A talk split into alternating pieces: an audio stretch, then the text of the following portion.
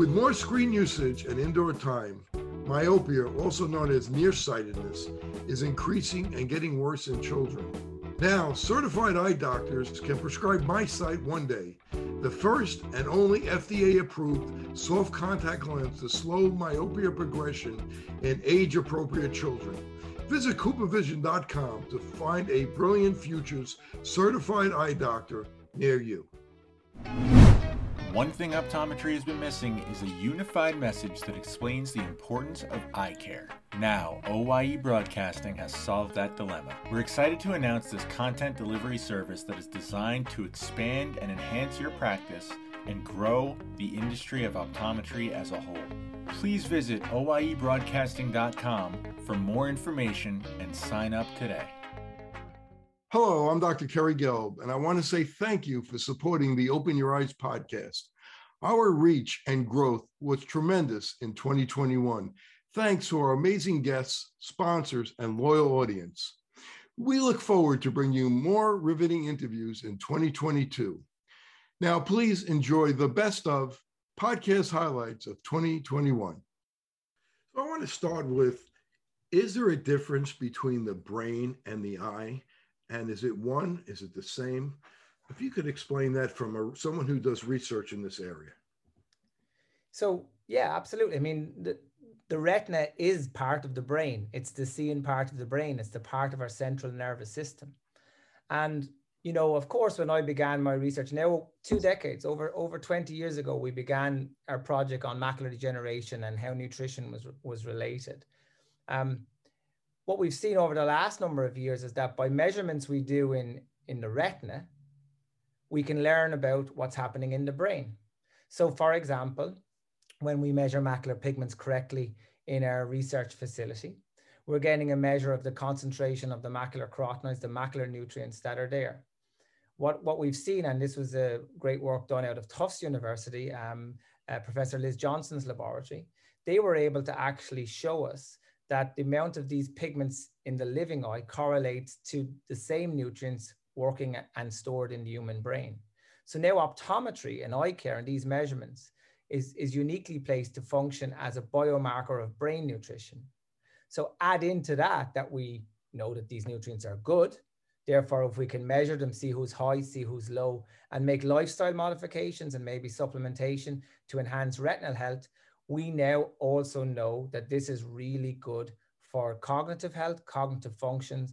And our recent work, Kerry, as you'll know, has been very impactful in terms of, you know, even helping people with uh, dementia and Alzheimer's disease. Not just from the cognitive piece. I think, I think when we look at vision and when we look at what our work has been able to achieve, we need to understand what we're actually measuring. It's not as crude as just saying visual acuity or even contrast sensitivity. It's what those measures of vision or cognition mean for the quality of our life. And that's very individual to the individual, if you like. So, for example, if we take uh, a young, healthy, high performance sports athlete or someone that's in the military or someone that uses high performance visual related or cognitive related performances, subtle improvements in visual functions and cognitive functions for that population is, is extremely important. But go to the other extreme. And when we look at people, and we've been, you know, had the great pleasure of working in the area of dementia and Alzheimer's disease for the last six, seven years now. And when you look at what it means to patients and to their carers, their loved ones, the people that have the, the time with these individuals, if you can do anything important to help with their quality of life, well, this makes it all worthwhile. And I really, really want to you know, empower optometry uh, to think in this way that the work that we can do with lifestyle, nutrition, and optimizing those extends way beyond that of a basic measure of visual, visual function. It's the impact on the quality of life and the performance. We're creating new standards for what's acceptable for vision. Let's talk about cognitive function. Now, how can we use the eye as a biomarker toward cognitive function? So, well, there's a couple of things. I mean, one of the, one of the key measures that, that we see, you know, in, in some of the published studies, um, Professor Stringham, for example, has done a lot of work with CFFs, which we measure in the retina. Okay, And this is an, an absolutely brilliant indicator of cognitive function. And it correlates beyond that of just that measure of uh, retinal processing speed or um, this links into attention, memory, uh, reaction time. What I would say is that when we look at kind of these age related diseases, such as age related macular degeneration and Alzheimer's disease, by enhancing our sensitivities of measurement, by stepping out of the of the measurement of acuity, for example, and, and moving into other measures of visual performance, what, what we're seeing is that we're learning much more about vision and visual performance for, for people before diseases even affect them.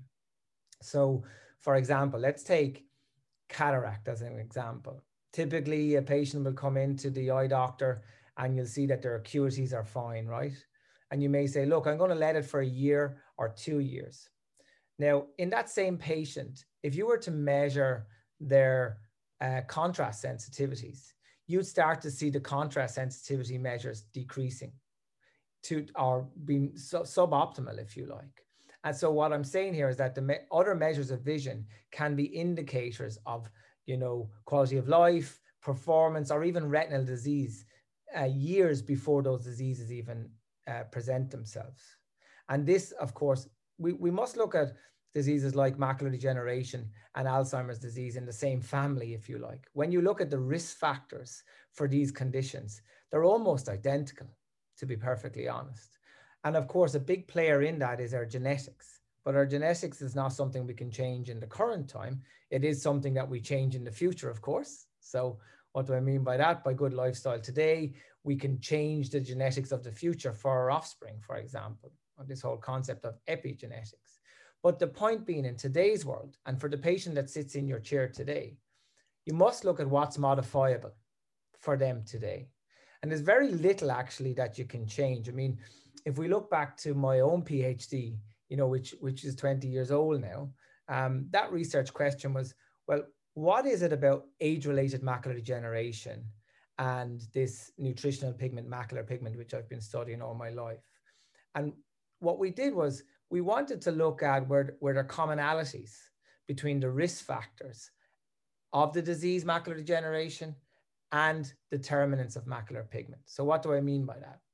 So when you look at a patient with age-related macular degeneration, we know that the established risk factors are their age. There's nothing you can change about that. Their genetics. There's nothing you can change about that. Cigarette smoking is a big one. We all know this. We have to advise our patients not to smoke cigarettes. But next in line is, is really nutrition, nutritional optimization. And, and the point being, when you look at this risk factor as an established risk factor, subtle modifications there can have a major impact on the time at which the patient is going to be hit by this age related eye disease. So essentially, you can push out the age. And remarkably, in my PhD from, from all those years ago, what we showed very clearly was that the, these risk factors, age, family history, cigarette smoking, and nutrition, were the exact major predictors of the pigment. So, in other words, young, healthy people like you and me, okay, without retinal diseases, when we characterize ourselves in terms of those risk factors, those who smoke cigarettes, those who had the family history of the condition, for example, and led typically led bad lifestyle, their macular pigment levels were very, very suboptimal. And this is really important because it's, it's, it's in tune with the entire hypothesis that we speak about. It's what we do throughout our lifetime that's going to impact on whether we're going to get the disease or not. And that's something that I really like to talk to optometrists about.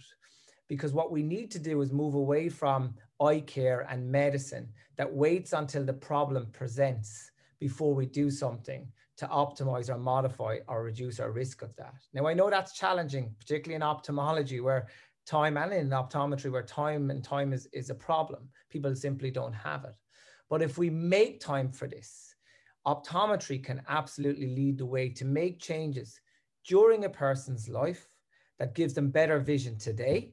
We're going to create a better world of visual, a new standard of vision, but the, the really good news thereafter is that we're going to reduce the risk of these age related conditions such as macular degeneration and Alzheimer's disease. You know, remember, if we all live long enough, we will all develop age-related macular degeneration. Um, so age is, is, is, is great. It's a great success of modern time, aging population, but it's also the biggest challenge we have. And really, you know, eye care is fundamentally key to how we can positively impact on that. Hence why I'm really pleased to like, you know, participate on events like this or uh, educational sem- seminars across America because I do think that North America is leading the way. North America optometry, that you you have your champions there that are really reading, setting the example because the industry is changing greatly, and and people see this, and patients see this. By the way, you know I I don't look at optometrists anymore the way I used to, which was, you know, people that will give you spectacles if you needed spectacles because you you need a you have a refraction problem. No, that's not what this is about. Optometry equals the first line of eye care, and I know you know this yourself from from your great work with Open Your Eyes and, what, and what's coming with, with your great documentary. It's it's it's it's it's the indicator and the work that we can do early on to really help our patients in real time. Now, if you go over the different types of macular degeneration, dry and wet, and are they a continuation of each other? Yeah, so um, you know it's a good question. So the, the really the, the easiest way to explain it is just it's really in the terminology. So the dry kind is changes of atrophy, whereas the wet kind is where there's abnormal blood vessels that bleed. And what patients oftentimes ask is, well, do I have the good kind or the bad kind? And the reality is, there's really no good kind of macular degeneration. The only good kind is when you catch it really early before it's bothering you and we can do something about it. So, are they a continuum? So, in dry macular degeneration, there's a, a number of different levels or stages that, that eye doctors use to classify what level it's at. And the different levels of dry macular degeneration are a, continu- a continuum. Uh, there's kind of an end stage of dry macular degeneration where it becomes very atrophic and there's really just big big kind of chunks of the macula that are no longer functioning. And that actually by genetics is a little bit different um, and is different than the people that develop wet macular degeneration. So although it all appears to be a, a continuum of the same process genetically there's differences between the end stage of dry macular degeneration and of wet macular degeneration that's an interesting point when we bring about talk about genetics because before 1900 there was almost no cardiovascular disease cancer macular degeneration so what has changed over the last hundred or so years has our genetics changed or why do why are we getting these chronic degenerative diseases yeah. So, you know, has our genetics changed? Maybe a little, but probably not enough to um, to explain the, the, dramatic change in all these chronic diseases that you're mentioning.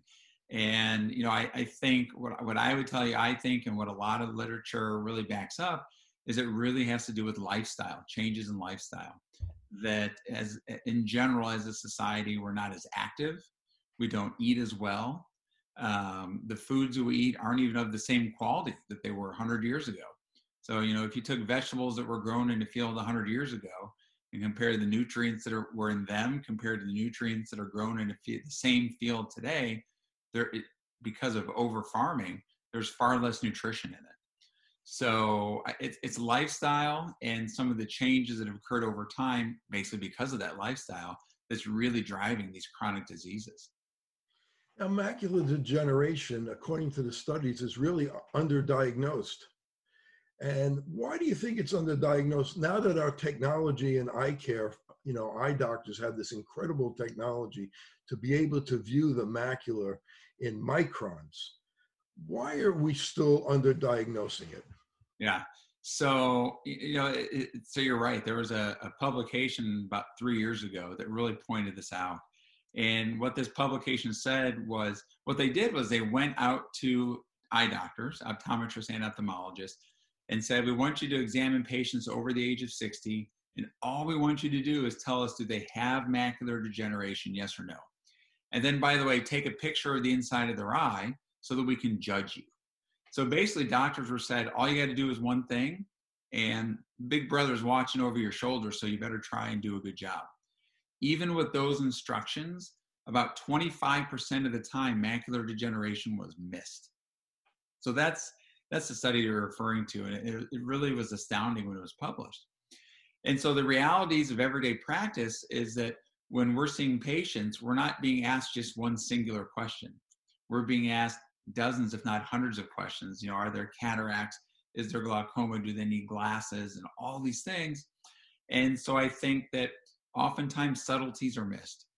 I think that you know right or wrong i think that's what's happening is subtleties are very oftentimes missed and oftentimes advanced technologies not being employed to help get the answer. And so i think that's what's that's what's leading to it. And um, but it, it, it really is it's real it's a big deal. And because as we already as we already discussed the earlier you find something the better chance you have of having really good outcomes. Let's talk about advanced technology about retinal photography retinal imaging to be able to pick up subtle changes of the macula what what what is out there that uh, the eye physician has at their disposal at their disposal to be able to do a better job to help find these very early changes of the macula. Yeah. So, Kerry, I think you and I have probably been practicing about the same amount of time, and and the advances in technology have just been so incredible. What we have at our disposal today versus not too long ago. And so, where I start with that is every patient that I see over age 60, I test their dark adaptation, what we were mentioning earlier. And so, for my patients over 60, that's not a choice. That's just part of the deal. That's part of what we do because I know that that's the most sensitive way to be able to pick up macular degeneration. So for me, that's number one.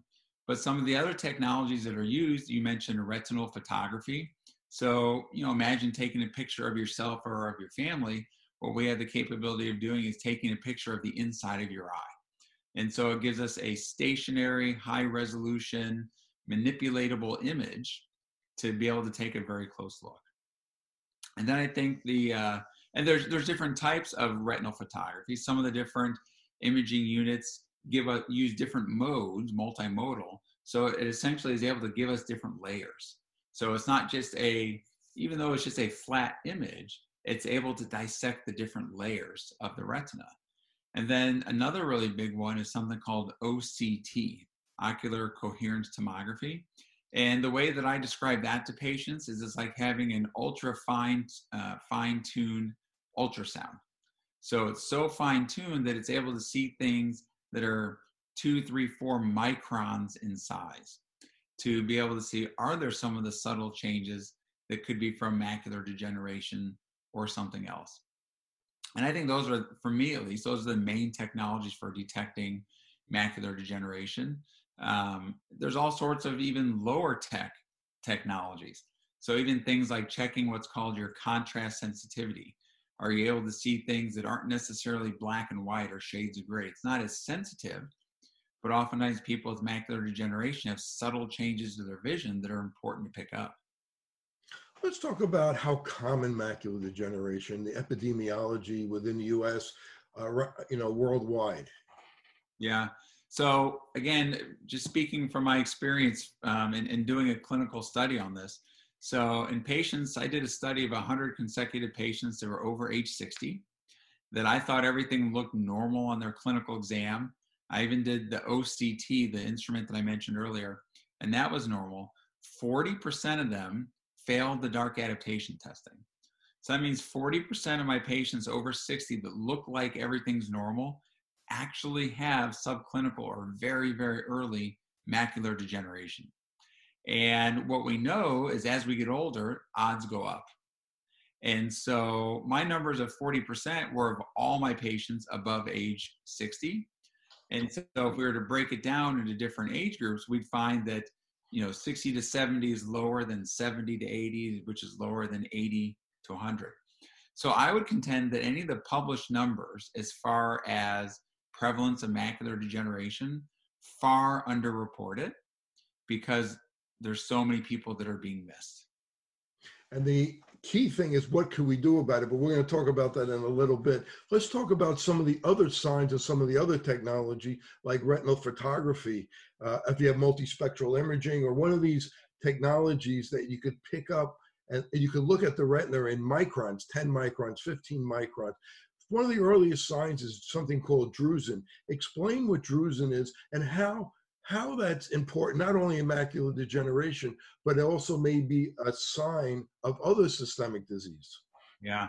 So drusen are these little buildups that accumulate in the retina. And so what happens in very, very early macular degeneration is we get deposits in a couple different layers of cholesterol-like material. And what basically creates these deposits is when we don't have good in and outflow in and out of the retina. And then we start getting these little deposits of it's essentially almost like waste material, metabolic waste. And so we get these little deposits that then start to grow. And so they start out just pinpoint, tiny, tiny, tiny. And then they start getting a little bit larger, a little bit larger until we can ultimately then see them clinically. And so these drusen can accumulate, can eventually lead to some decrease in vision, whether it's your contrast sensitivity or how big or small is something you could see. But again, as I mentioned, a part of these deposits are accumulation of cholesterol. So as we can imagine, it has, you know, that has something to do with cholesterol, has something to do with systemic care.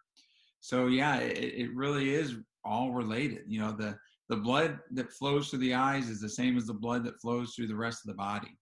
And so we can't, we, or we, we, really, we need to assume that when there's inflammation or disease or illness elsewhere, that we're much more likely to have the same in the eye. You know, what I always tell people is sick eyes generally happen in sick people. And so if you see sick eyes, then we need to really look harder systemically and see what else is going on, whether our patients know about it or not. One thing optometry has been missing is a unified message that explains the importance of eye care. Now, OYE Broadcasting has solved that dilemma. We're excited to announce this content delivery service that is designed to expand and enhance your practice and grow the industry of optometry as a whole. Please visit oyebroadcasting.com for more information and sign up today. I notice now that the catchers a lot of times will use nail polish or tape their fingers so the pitchers can see the signs a little bit better. Uh, is that an issue where the, the pitcher is having trouble seeing uh, because they're only 60 feet away, 60 feet, six inches? Or is it just because they're trying to hide the sign so much from the other team? Yeah, so um, I've had the problem of not being able to see as well at nighttime. Um, so during the day, no problem seeing the catcher's fingers uh, as far as being a pitcher, and um, but at night, for some reason, the reflection of uh, you know everything going on is so bright, and then you know you're looking into you know your catcher, whether it's kind of like a darkened tunnel where they're giving the signals, and it's kind of hard to see. It's like this dark area. So uh, occasionally we'll you know i'll tell my catcher if i can't see their fingers like can you put nail polish or can you put tape like white tape so you can see? And it kind of just helps so much. Um, it's not like usually it's not usually the distance it's just basically on the lighting of of the day or um, some some lights are better than others uh, or depending on how the field is faced or anything like that. Kind of like a preference but the the tape and everything like that helps so much for for a pitcher to see. How many different pitches do you throw? Oh man, so back when I was like 15 or 16, I had like ridiculous amount. I had like seven or eight pitches. I I don't even know how I did that, but now I have four. I kind of uh, simplified everything and modified it, uh, and now I have a fastball, uh, changeup, slider, and a palm ball. Um, so those that's basically what I got going on right now. I used to have like two palm balls, another curveball, a splitter. So I, I was it was a lot and my catchers they kept up. So we are kind of running out of fingers to you know to for signals. We had to be really creative with it.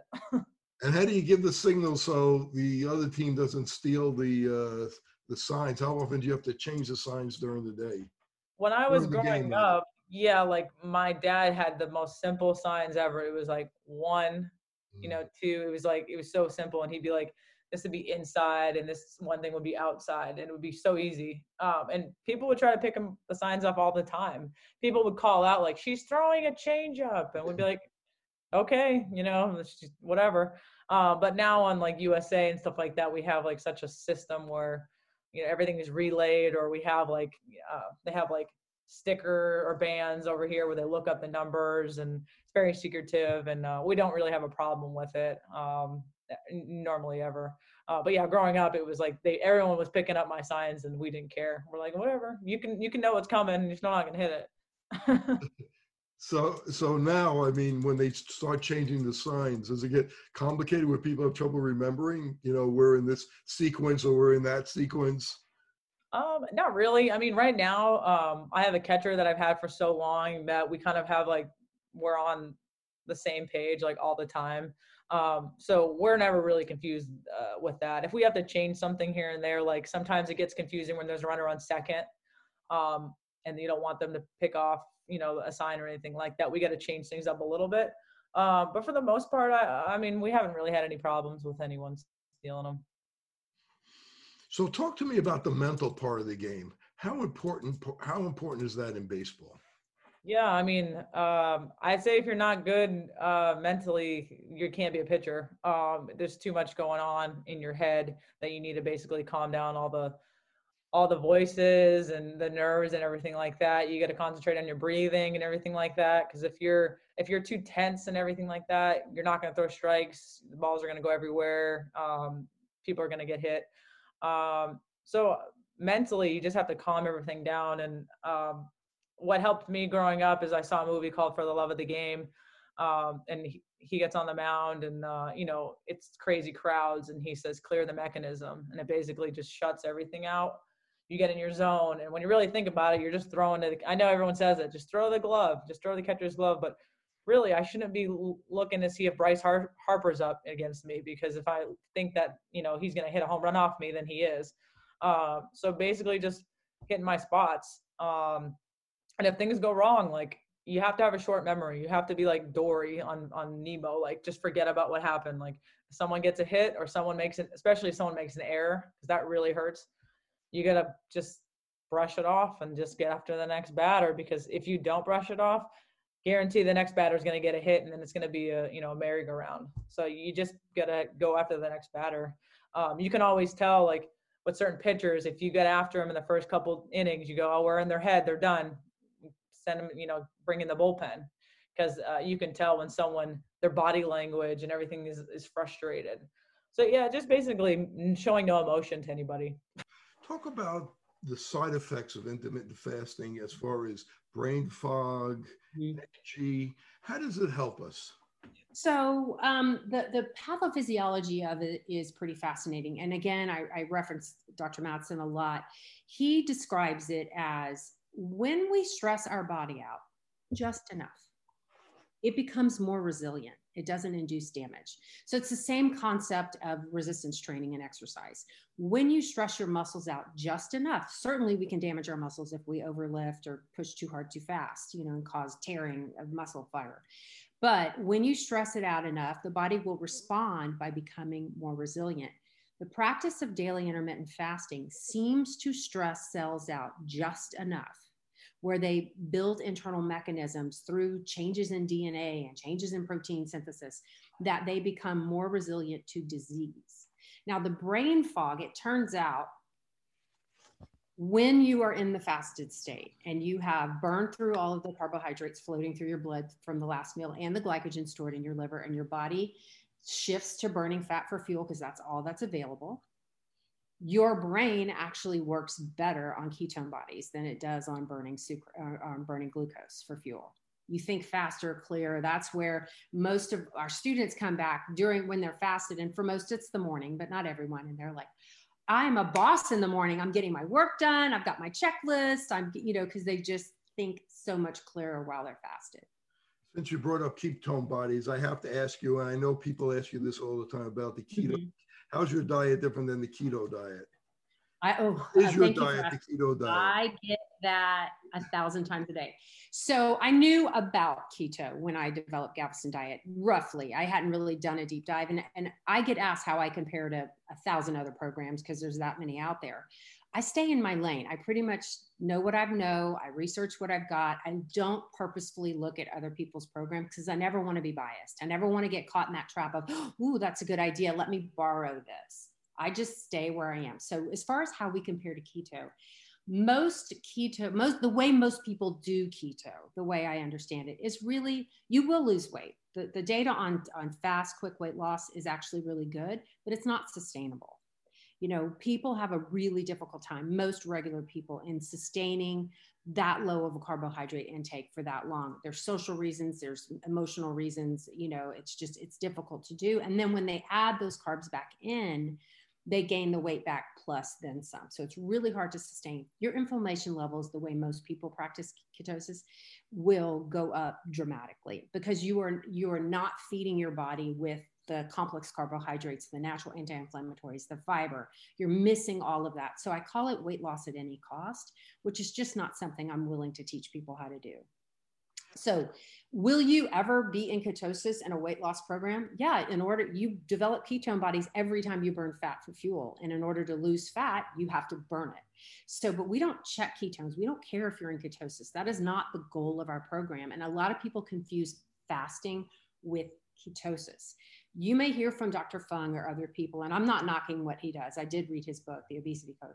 Um, you may knock yourself out you may not knock yourself out of ketosis if you do 50 calories or add this to your coffee or whatever but you will break your fast and we focus on fasting not ketosis in our program you brought up before the, a cheat day a lot of bodybuilders you know mm-hmm. uh, their sunday will be their cheat, cheat day and eat pizza or whatever they're going to eat uh, i find that if i do that with with myself and a lot of my patients what happens is it breaks they become addicted again to these foods. So it's not so much that if they eat it once in a while it's bad. It's just that they're addicting these foods and then they become re-addicted to the foods.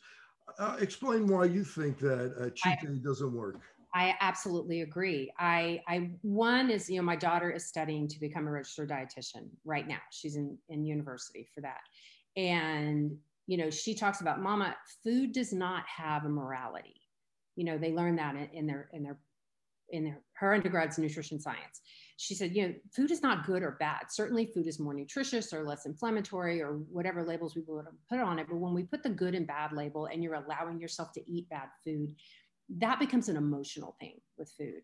And like you said, you become re-addicted. And so you, you know, we don't allow our students to beat each other up when they make a more inflammatory choice. We just say every day's a new day, start over. Look, at, you know, we also address the emotional components of this. Like, look at the reasons why you did that that day. We're not, you know, you're not allowing yourself to do this or that. You're an adult making a decision that you feel like is best for you. And, you know, we often, all of us, me included, fall back on old habits and behaviors when when things get rough. And, you know, tomorrow's a new day. When you slash a tire, no, wait, when you get a flat tire, don't slash the other three, is what I tell people. And what I find when you allow yourself a cheat day, when you're giving yourself permission to make inflammatory choices, then you are slashing the other three tires rather than just one from one bad day. So, a lot of people feel that you should eat every two hours. That was popular for a while. And I think some bodybuilders feel that way. Mm-hmm. Uh, what is the difference between eating every two hours and doing intermittent fasting and what's the downside of eating every two hours um I, I don't i really it's hard for me to speak to the downside of it i was you know in medical school we talked about that being a good thing but it turns out there really aren't many studies to support that that you know it was a good idea it seemed to make sense but we didn't really have studies that showed that that was really helpful in a whole lot of ways. Um, so the thought process was it kept your blood sugar stable you didn't have the drops but really the most effective way to drop your blood sugar is to eat a lot of processed and simple sugars that dramatically raise your blood sugar quickly and cause a compensatory immediate rise in insulin which then bottoms you out.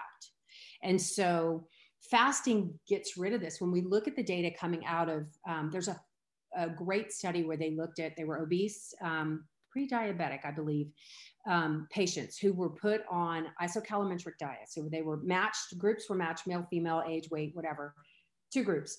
Group A was put on intermittent fasting. So they ate the exact same thing in an eight hour window. And then the other group was eat on demand. And they measured multiple things. The weight loss was similar, maybe a little bit more in the fasted group, but fasting's not a great way to lose weight. You know, it's great for inflammation, but not so much for weight loss because you can eat a lot and a lot of bad stuff.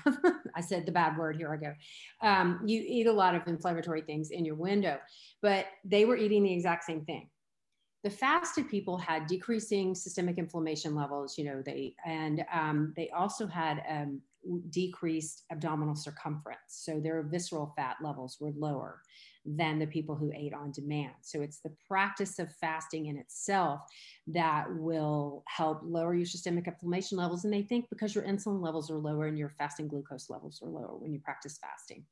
Um, that's theoretical, that hasn't been proven yet.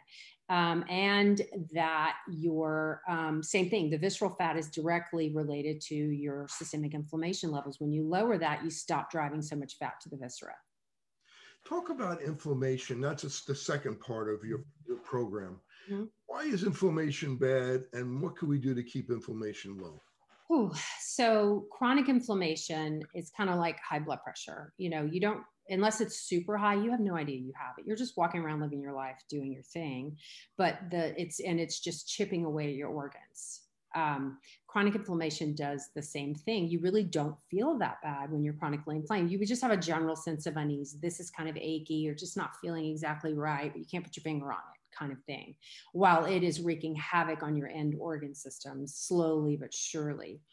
Things that you can do, you know, to lower chronic inflammation are almost all nutrition based and stress release. So, cortisol is a huge driver here. And to lower cortisol, almost every way to do it is anti-inflammatory nutrition and things that relieve stress in your body. Um, meditation journaling you know whatever works for you going for a walk talking to a friend. It's a little bit different for everyone but really it's all the self-care me time. It's huge. It's chem- it's biochemical and it really does help.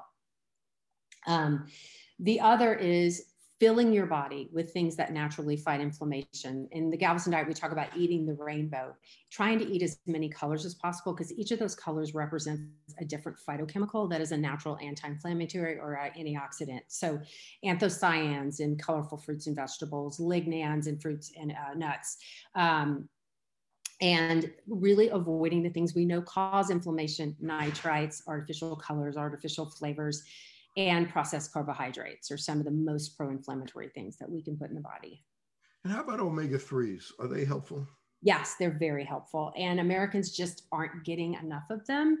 Um, the way most people eat in the Western world and the Western diet is a diet that's really rich in omega 6 fatty acids. And we do there, that's an essential fatty acid. We do need it, but we're eating probably 20 times more than we should be um, because so much of the processed foods has corn oil or soybean oil, which is super high in omega 6. So we're getting way too much of that. Omega 3s, we're not eating a lot of fish. Um, daughter. Uh, we're not eating a lot of the fatty fish. We're not eating a lot of the flax and the chia seeds and the things that are rich in omega 3. So, at the cellular level, um, the cell membranes are made up of um, the, the omega-3s basically get deposited in the cell wall um, as a phospholipid. And the body when it's going through its processes just pulls whatever phospholipid is available and breaks it down. So if you're eating a diet rich in omega-6 you have more of that deposited in the cell wall more, more available as a substrate. And so when those broken down the breakdown products of omega-6 in excess are pro-inflammatory whereas the breakdown of omega-3s are anti-inflammatory what kind of protein do you recommend that people eat? Can they eat grass-fed steak? Do you re- uh, is that on your yeah. Program? So whatever works for you. If you have a personal preference, um, you know certainly we know that um, shellfish and fish can be more anti-inflammatory, mostly because of the richness in omega-3. Um, but you know everything in moderation. And, and in Galveston Diet, we talk about when we're making protein choices that are animal-based. Let's look at the saturated fat Okay, so lean is a little bit better because you have less saturated fat. Not that all saturated fat is bad, but you need to balance your saturated with your unsaturated fat. You need to be eating more. Our goal is just try to get more unsaturated than saturated fat. You know, in our house, we enjoy beef, fish, chicken, you know, um, some pork here and there. Um, but really, we're always balancing that with olive oil, with nuts, with seeds, with, you know, omegas um, as much as we can.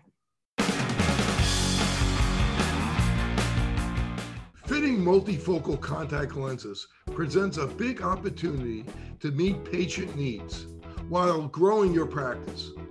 Alcon is your partner not only with our innovative portfolio, but through e learning.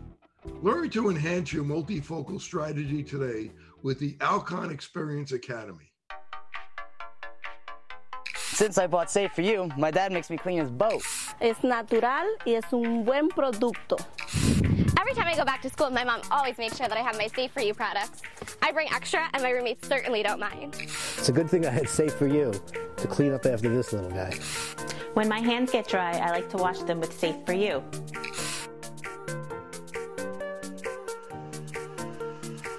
And most importantly, the reason why I buy Safe for You is because it's safe for me and you.